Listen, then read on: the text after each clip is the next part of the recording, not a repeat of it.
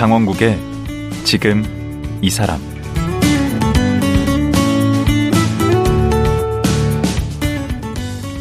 안녕하세요. 강원국입니다.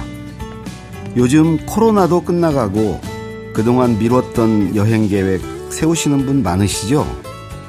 사실 평범한 일상의 여행만큼 활력소가 되는 건 없습니다. 그래서 여력만 되면 자주 여행 가고 싶은 게 우리들 마음입니다.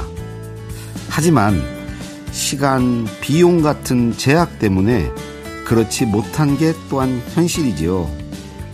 오늘은 이런 거 저런 거 다 따지지 않고 70여 개국을 여행하신 분을 모셨습니다. 여행하는 인류학자 이민영 씨입니다.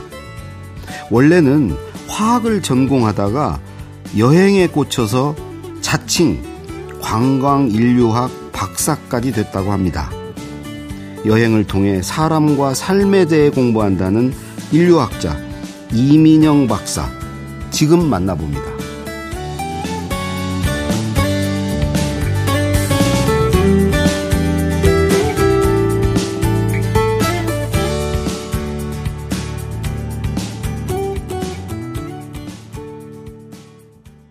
여행하는 인류학자 이민영 작가 나오셨습니다. 안녕하세요. 네, 안녕하세요. 여행하는 인류작 인류학자 인류학 박사시던데? 맞습니다. 예. 아니 오늘 지금 가져온 논문 보니까 예.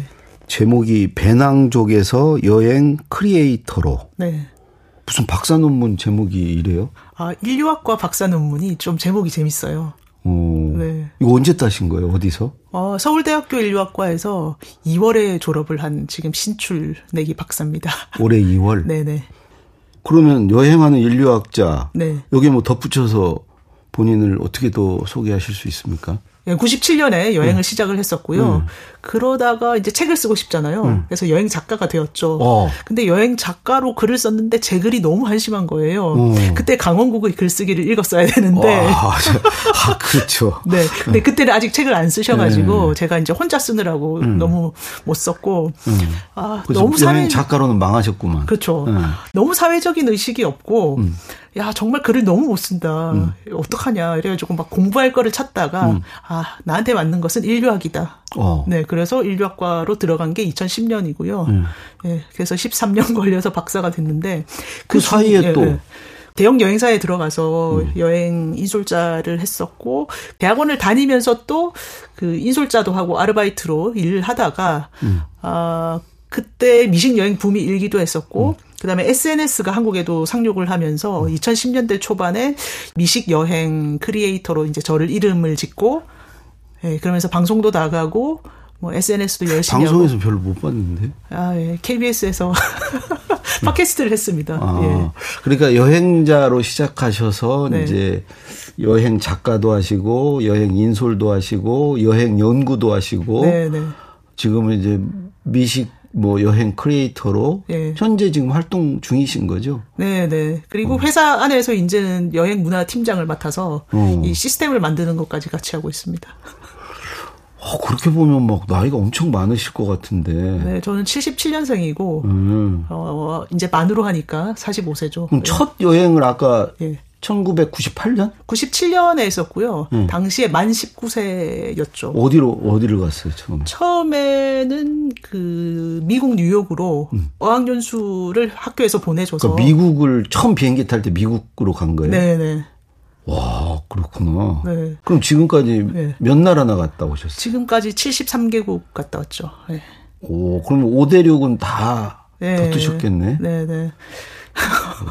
네. 제가 여행 인솔자 할 때 목표가 제 돈 안 들이고 네. 돈을 벌면서 여행을 많이 하자. 세계 일주를 하자. 그래서 제 돈은 많이 안 들이고 여, 예, 그만큼 다녀왔죠. 예. 부럽네. 음, 아 요즘에 이제 코로나도 이제 이제 물러가고 해서 다들 여행을 재개하고 어 여행이 좀 활발해지는 것 같아요. 그렇죠. 예. 어 그래서 좀 모시고 얘기를 듣고 싶어서 또 코로나 이전의 여행과 이후 지금의 여행은 또 어떻게 바뀌었는지도 궁금하고 여러 가지 네. 예, 오늘 좀 들어보려고 합니다. 네. 아까 그 미국 미국에 간 게 첫 여행이라고. 예, 97년. 예. 한 달짜리 어학연수였어요. 한 달짜리. 네. 그러면 그때는 뭐 학생이었어요? 그때는 대학교 2학년이었고요. 집이 부자셨나? 집에 돈이 없었죠. 그래서 학교에서 보내주는 걸 갔죠. 장학금으로 간 거예요? 저, 저희 학 제가 포항공대를 나왔는데 네. 이제 저희 학교는 약간 한국의 산업 여건을 키워야 된다. 음. 당시에 과학 입국 분위기였잖아요. 음. 그래서 학생들을 키우려면은 어 globalize 예, 세계화를 시켜야 된다. 음. 그래서 어 보내주는 분위기였는데 저희 그때 등록금을 약간 비싸게 받았었어요. 한동안 어. 어학연수를 보내준다는 핑계로. 어. 그래서 결국은 제가 돈 내고 간 셈인 거죠. 예. 아, 등록금이 비싸서? 예. 무슨 과였어요? 저는 화학과였죠. 예. 오. 그러면 학교 학창 시절부터 이제 그쪽을 생각하고 공부를 하신 거예요? 그 한국에서 직업 교육이나 진로 교육을 뭐 별로 열심히 해온 역사가 없잖아요. 점수 따라 가는 거죠. 그렇죠. 그래서 제가 볼 때는 국가적인 낭비인 것 같은데 저도 음 중고등학교 때 어, 제가 뭘 좋아하는지, 네. 뭘 잘하는지 당시에는 안다고 생각했는데 지금 생각해 보면 그냥 소경이 예, 제대로 몰라가지고요. 예. 예.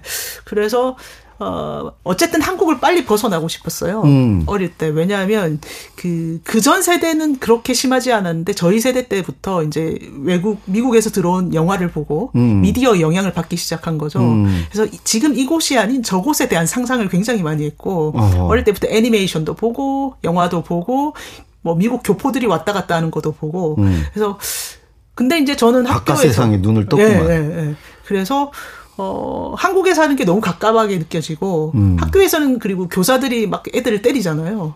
와, 우리 때는 많이 때렸죠. 예, 저희 때도 많이 때렸거든요. 음. 예. 근데 공대 가는 거하고 무슨 상관이에요? 그게? 외국을 가려면은 과학자가 돼야겠다. 아. 그때는 그게 딱 유일한 진로였어요. 제 눈에는. 그렇게 가보니까 어때요? 공대를 가보니까. 가깝하죠. 음. 네.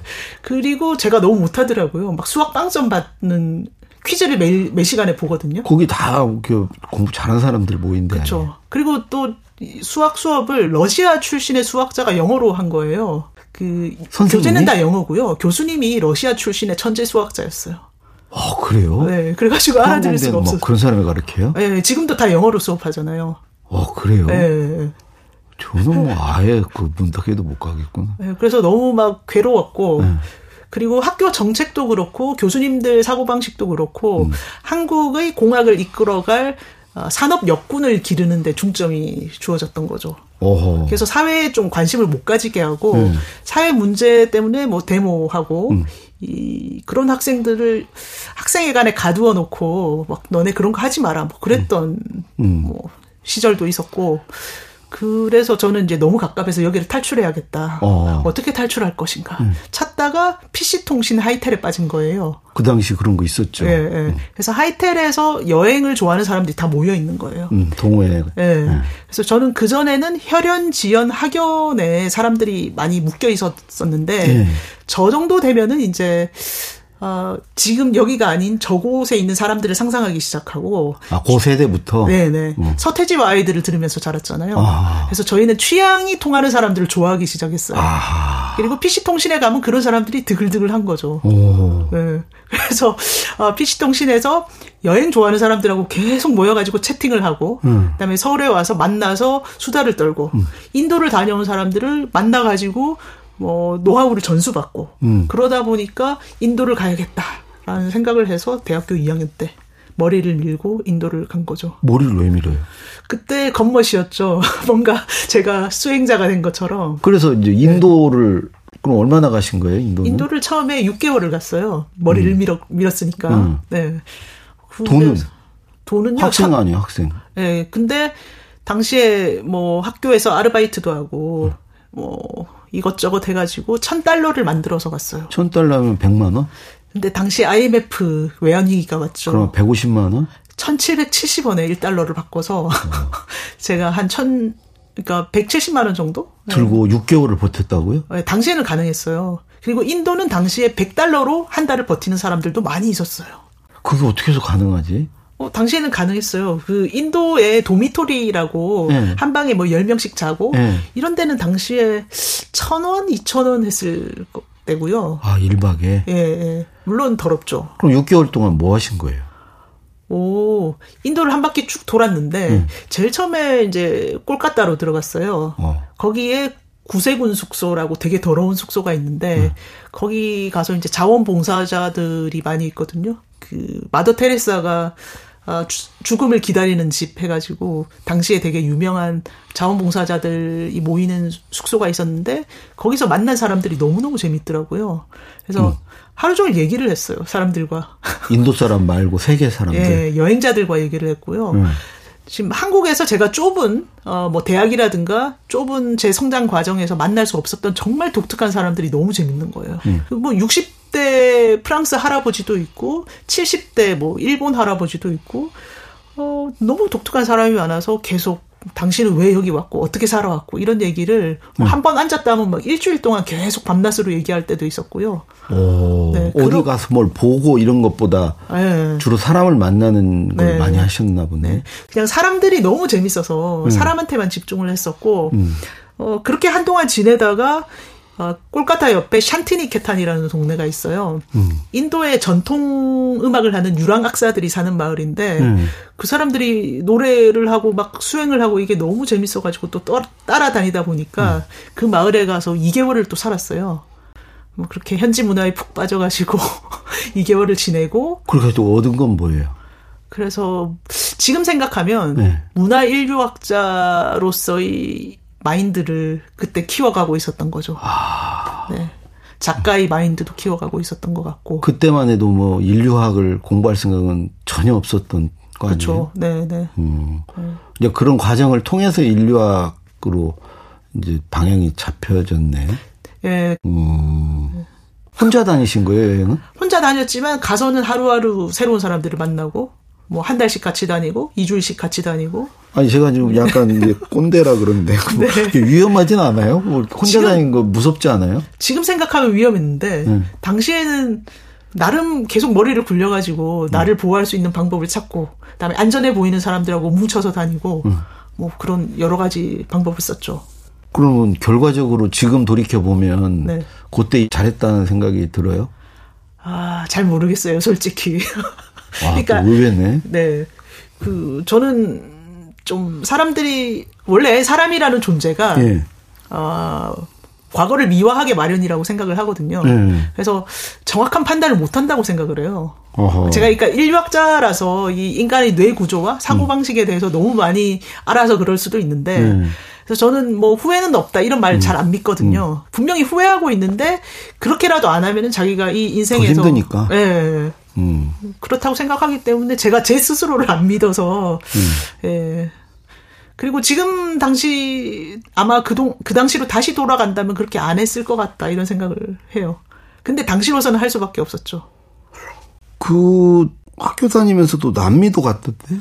네, 2학년 때 휴학을 하고 인도, 호주, 음. 인도를 했었고 음. 이제 3학년에 복학한 다음에 어디를 갈까 또 연구를 하다가 공부를 해야지 어디를 가. 그러, 그러게 말이에요. 음. 공부는 계속 재미가 없더라고요. 음. 그래서 겨울에 어디를 갈까 하다가 살사 음악에 빠진 거예요. 당시에 어. 한국에 이제 살사 음악이 상륙을 했거든요. 어. 그래, 그러면 중남미로 가자. 그래서 음. 겨울 방학 때 두 달 동안 멕시코, 과테말라를 여행을 하고 왔고요. 멕시코에서 살사 배우고 온 거예요? 네, 스페인어도 배우고요. 네. 아, 근데 과테말라에서 이제 저희 진로를 결정짓는 사건이 있었어요. 음. 과테말라에 띠깔이라는 그 피라밋이 있거든요. 네, 네, 그 피라미드에서 맞아. 이제 놀다가 음. 기단석을 베고 이렇게 낮잠을 잠시 잤었어요. 네. 근데 갑자기 눈앞에서 한국어가 막 들리는 거예요. 아. 눈을 떠보니까 한국 언니 하나가 난 또 뭐 신을 만났다 그럴 줄 알고 걱정했는데 그렇진 않고요. 네, 그 언니가 어 한국인이네 하고 이제 수다를 떨었는데 네. 어느 대기업의 해외 영업 사원인 거예요. 오. 그래서 그 언니가 전 세계를 그렇게 돌아다니면서 돈도 번다니까 바로 이거다. 내가 골치 아프게 과학자가 되지 않아도 음. 해외 영업 사원이 되면은 전 세계를 달릴 수가 있구나. 그래서 이제 나는 해외 영업 사원이 되리라 이 깨달음을 얻어가지고 한국에 돌아와서 어. 4학년이 됐고요. 음. 당시에 2001년 뭐 이쯤이 되니까 음. 한국 경기가 너무 좋아진 거예요. 그렇죠. 네. IMF 극복하고 나서 네. 김대중 대통령 네, 네. 때. 네. 네. 그래서 LG 전사에 어 제가 해외 영업 사원으로 들어갔죠. 왜냐하면 음. 삼성도 붙고 했는데 음. LG는 그 역삼 타워에 넣어준다고 하더라고요. 와. 근데 역삼타워 근처에 뭐가 있냐? 살사바가 잔뜩 있었어요. 그래서 삼성으로 가면 이제 수원에서 살사바를 못 다니니까. 오. 그래서 LG를 선택하는 지금 생각하면 너무 어이가 없는데 오. 당시에는 세상이 계속 이렇게 경기가 좋을 줄 알았고. 야, 이 방송 들으면서 되게 기분 나쁜 사람 많을 것 같은데. 되게 재수 없죠. 근데 제가 요즘처럼 응? 취직이 안 되는 곳이 안 되는 응. 시기 아, 안 되는 때였으면은 응. 진짜 열심히 해가지고 회사 들어갔으면 목숨을 다 해서 음. 막 열심히 일했을 것 같은데. 맞아요. 그때 취직은 잘 됐어요. 취직이 너무 잘 되는 바람에 벤처품도 일고 네. 뭐 여러 가지로. 그렇죠. 그러니까 저는 뭐 자유로운 영혼이 있다라든가 음. 막 불멸의 비전이 있다라든가 그런 거 잘 안 믿고 음. 인간은 진짜 그냥 시기와 시기와 시대와 운이 좋아야 돼. 네. 아, 그건, 시대운. 그렇죠. 문화에 의해서 만들어진다. 그 당시 문화에 의해서. 그래서 거기 들어가서 그러면 이제 그 회사 잘 다니셨어야지. 근데 그때는 진짜 운이 없었던 게요. 음. 어, 회사 안에 정말 다양한 조직이 있잖아요. 음. 대기업이니까. 음. 근데 제가 속했던 그 라인이 공장 라인이었던 거예요. 오. 저 들어갈 때는 몰랐어요. 그냥 음. 해외 영업사원인 줄 알았는데. 음. 그래서 저희 팀만 그 공장의 규율을 받아서 음. 그 다른 팀들은 6시에 퇴근하는데 저희는 7시에 퇴근하라는 거예요. 해야지 7시에. 아니 근데 그때는 저는 세상이 막 장밋빛이었는데 음. 살사치로 가야 되는데 무슨 7시까지. 예. 그리고 여자가 슬리퍼 신는다고 뭐라 하고 음. 그 가장 중요했던 게 여자는 안 보내준다는 거예요. 외국으로. 아. 출장은 갔다 왔다 해도 주재원으로 안 보내준다는 거예요. 어. 결혼한 남자를 보내준다는 거예요. 어. 그래서 아 이거는 더 이상 다닐 가치가 없다 고 바로 그만둔 게 7개월 다니고 그만둔 거죠. 네. 뭔가 다른 걸 찾아보겠다. 그냥 막연하게? 아 그때 이제 동호회에 너무 미쳐가지고 아, 스윙 댄스홀을 친구들과 창업을 했죠. 음. 네. 그 조직에 좀 적응을 못 하시는 거 아니에요? 아, 그게 아니고 그때 경기가 너무 좋아서 간이 부었던 걸로 해석을 해야 될것 어, 같아요. 다른 선택이 있어서 선택지가 그렇죠. 가능했으니까. 그리고 세상이 지금 너무 새로운 거 투성이고. 하기야 네. 싫어서 나올 수도 있지만 다른 게 더 좋아서 나올 수도 있죠. 그렇죠. 네. 음, 쿠자네. 네. 그 여러 가지 직업을 해보고 나니까 음. 뭔가 계속 만족이 없었어요. 아, 내가 이렇게 방황하는 게 여행을 계속 하고 싶어서 그렇구나. 음. 그래서 여행 인솔자를 하는 선배를 만나서 오케이 나도 저걸 해야겠다라고 어, 생각을 해서 그분을 어. 만났더니 네. 하지 말라는 거예요. 이거는 영혼을 파는 직업이다. 어. 네. 근데 저는 거기 꽂혀가지고 해야겠더라고요. 네. 그래서 대형 여행사에 들어가서 이제 인솔자 생활을 시작한 거죠. 그 보통 그 보통 가이드 가이더인가요? 가이더예요, 가이드예요. 사실 이게 두 가지가 있는데 음. 인솔자는 공항에서 만나서 같이 여행을 하고 다시 한국까지 같이 들어오는 사람을 인솔자라고 하고 음. 현지에서 살면서 음. 현지 그야말로 가이드를 해주는 사람을 현지 가이드라고 하고요. 현지 가이드. 예. 근데 인솔자였죠. 저는 인솔자를 했죠. 인솔자 일은 되게 잘 맞았어요. 그래서 무려 5년 가까이. 어. 네. 왜냐하면 지금 생각하면은 네. 이런 게 있었어요. 그 한국의 산업화 시대, 제조업 시대, 음. 그런 거가 재미가 없었던 것 같아요. 음. 제가 인터뷰를 계속해 보면 그 60년대 후반생부터 70년대생들 이후 세대들을 보면 아, 그 세상에서 좋다고 하는 직업보다는 자기가 재미있는 직업. 아, 그때 변화가 일어나요? 네, 네, 네. 음. 근데 그 사람들 공통점이 뭐냐면 음. 어릴 때 시골이 아니라 대도시에서 생활했고요. 음. 어릴 때부터 책을 많이 봤고 영화를 많이 봤고 어. 애니메이션, 만화를 많이 본 사람들이에요. 우리 세대까지는 하여튼 세상이 좋다고 하는 그쵸, 쪽을 그쵸. 쫓아갔어요. 네, 네. 그때부터 자기가 좋아하는 걸 쫓기 시작했구나. 네, 빠른 사람들은 60년대 후반생들이에요. 67년, 어. 68년. 음. 네. 그래서 이제 저는 70년대생이니까 훨씬 음. 더 많이 그랬죠. 음. 그래서 어, 세상이 좋다고 하는 거 다 해봐도 별로 마음에 안 들고 대기업 음. 들어가도 재미가 없고 음. 진짜 내가 너무 재밌는 게 뭘까? 음. 근데 여행업은 당시에 사람들이 인정해주지 않았지만 너 왜 좋은 학교 나와서 이런 거 하고 있냐? 음. 예, 시다발이라고 하잖아요. 음. 근데 저는 재미있었단 말이에요. 음. 그래서 제가 해본 일 중에 가장 재미있는 게 그 인솔자 일이었어요. 아. 너무 만족감이 있는 게 음. 손님들이 행복해하는 걸 보잖아요. 음. 그러니까 돈 많이 벌고 그다음에 남들이 인정하는 번듯한 직업이 아닌데. 음. 그 경치 좋은 데서 사람들이 정말로 행복해하는 그런 모습을 보니까 제가 너무 좋더라고요. 음. 예, 예. 그래서 인솔자 일을 몇 년이나 하면서 야 이거 되게 재미있는 직업이다 해서 그 이후로 내려놓지는 못한 것 같아요. 음. 예, 예. 그래도 그 막상 하면 너 굉장히 힘든 일인 것 같은데 그쵸, 육체적으로도 그, 힘들지만 정신적으로 되게 피곤한. 그 일의 핵심이 감정 노동이거든요. 음, 음. 저는 즐겁지 않고 저는 괴롭지만 행복해지려고 거액을 내고 온 손님들을 행복하게 해줘야 되잖아요. 음. 항상 웃고 있어야 되고 저는 너무 괴롭지만 그 사람들을 즐겁게 해줘야 되고. 음. 네. 근데 그건 맞았어요? 그건 맞죠. 네. 음.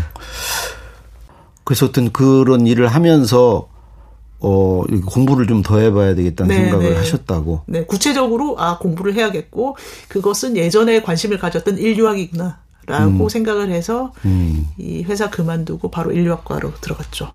야, 원 없이 사셨네, 원 없이. 아, 원은 많이 있고요. 아, 내가 볼 때는 원 없이 사셨어. 아, 근데 이게. 어, 근데 부모님 얼마나 속이 터지셨을까? 터지셨겠죠. 네. 어. 근데 여행을 많이 한다고 해서 원이 없는 건 아니고요. 음. 자유로운 것도 아니에요. 네. 왜냐하면 모든 거에는 비용을 지불하게 돼 있거든요. 어. 모든 인생에는 그 특유의 고통이 있고 음. 거기 또 비용을 지불해야 됩니다. 그리고 이거를 선택하면 저거를 할 수가 없어요. 음. 그래서 제가 기본적인 인간의 생활을 어느 정도는 포기를 하고 여행 다니는데 올인한 거죠. 네, 그러면 그 나름의 후회가 있는 거예요. 저는 지금은 한 회사를 굉장히 오래 다니고 음. 가족으로서 굉장히 성실하게 의무를 수행한 분들이 진심으로 존경스럽거든요. 어떻게 저렇게 성실하게 평생을 자기를 절제를 하면서 살았을까? 그런 분들이 주, 존경받아야 돼요. 그렇죠. 네, 음. 저 너무 존경해요. 저는 그때 음. 너무 절제도 없었고 너무 생각도 짧았고 음. 그래서 인생이 되게 이상한 길로 계속 바람만장하게 가버린 거죠. 음. 그러면 결과적으로 지금 돌이켜 보면 네. 그 앞서 대학 다닐 때 적응 못하고 막 방황했다고 그러셨잖아요. 네. 지금 이 시점에서 그때를 되돌아보면 왜 그랬던 것 같아요? 일단은 제가 적성에 안 맞는데 그 수학 과학을 좋아한다고 과학자가 돼야 된다는 그 음. 목적 때문에 저를 맞춰서 간 거잖아요. 음. 그리고 저는 뭐 여기서 산업 역군이 되고 싶은 마음보다는 제가 자유롭고 싶어서 대학에 갔는데 음. 대학에서는 자꾸 산업 역군을 만들려고 하니까 그게 부딪혔던 거고 음. 그리고 한국에서는 약간 목적주의적인 그 가치관 공부를 해서 출세를 해야 되고 남들 보기에 번듯한 직업을 가져야 되고 그렇죠. 네, 네. 음. 저도 그런 거 아니라고 생각했는데 음. 모, 저도 모르게 거기에 지배를 받고 있었던 거예요. 음. 근데 그러면 네. 빨리빨리 졸업하고 좋은데 취직하고 하셨어야지. 그렇죠. 근데 그거를 벗어나는 게 되게 오래 걸렸던 것 같아요. 네. 음. 그래서 제가 실질적으로 그런 걸 벗어나야 된다는 걸 깨달은 게 무려 2008년에 가서 제가 이제 비수기 때 까미노 데 산티아고 그 산티아고 예 산티아고 순례길을 음. 걸을 때 좀 깨달은 것 같아요. 일단 나이가 좀 들어야 되는 것 같아요. 예 자기가 주체적인 생각을 하려면 음. 그래서 그때 이제 서른 살 기념으로 예 제가 비수기 때 휴가를 내서 그때 까미, 이제 네. 여행 인솔자 하던 시절에 네네 네. 그 시절에 어, 산티아고 길을 걷겠다고 이제 두 달 동안 스페인에 갔었고요. 음. 걸으면서 어, 걷다가 보면 이제 외국인들하고 계속 얘기를 하게 되는 거예요. 음. 2008년이면 한국인이 이제 막 가기 시작했을 무렵이거든요. 막 거기 산티아고를 가기 시작했을 때다. 네, 당시에는 한국인 별로 없었어요. 음. 그래서 외국인들하고 얘기를 굉장히 많이 했어요. 음. 그러다 보면 자연스럽게 이제 점심 때가 되면은 음. 어, 점심을 2시간 넘게 먹어요. 13,000원 음. 내고 세 코스, 와인 한 병. 그렇게 음. 2시간 넘게 먹고 음. 오후에 이제 같이 또 수다를 떨면서 걷고 저녁 먹을 때가 되면은 또 두세 시간 또 음. 와인을 마시면서 음. 네. 그러면서 왜 나는 그동안 이렇게 안 사, 못 살았지? 그런 생각이 드는 거예요? 네, 그게 너무 적성에 맞는 거예요. 너무 음. 재미있고, 음. 의미가 있고, 음. 사람들과 수다를 떨면서 이렇게 충만하게 천천히 식사를 하는 게 너무 즐겁구나. 음. 그거를 태어나서 처음으로 깨달은 거예요. 아, 그럼 우리는 네. 여, 그걸 지금 못 깨달고 지금 살고 있는 거예요? 그럴 수 있어요. 그래서 음. 스페인에 가시면 저는 아, 2시간, 3시간 식사하시는 걸 체험을 충분히 시켜드리고 있어요. 네, 음. 네. 왜냐하면 그렇게 해보면 사람들이, 어? 식사를 이렇게 할 수도 있네? 근데 한 5, 60대 분들 보면 평생 10분 만에 식사하시는 게 습관이 드셔가지고. 10분도 안 걸려요. 네. 음. 그리고 아, 유럽으로 한국 패키지를 인솔해서 가면은 음.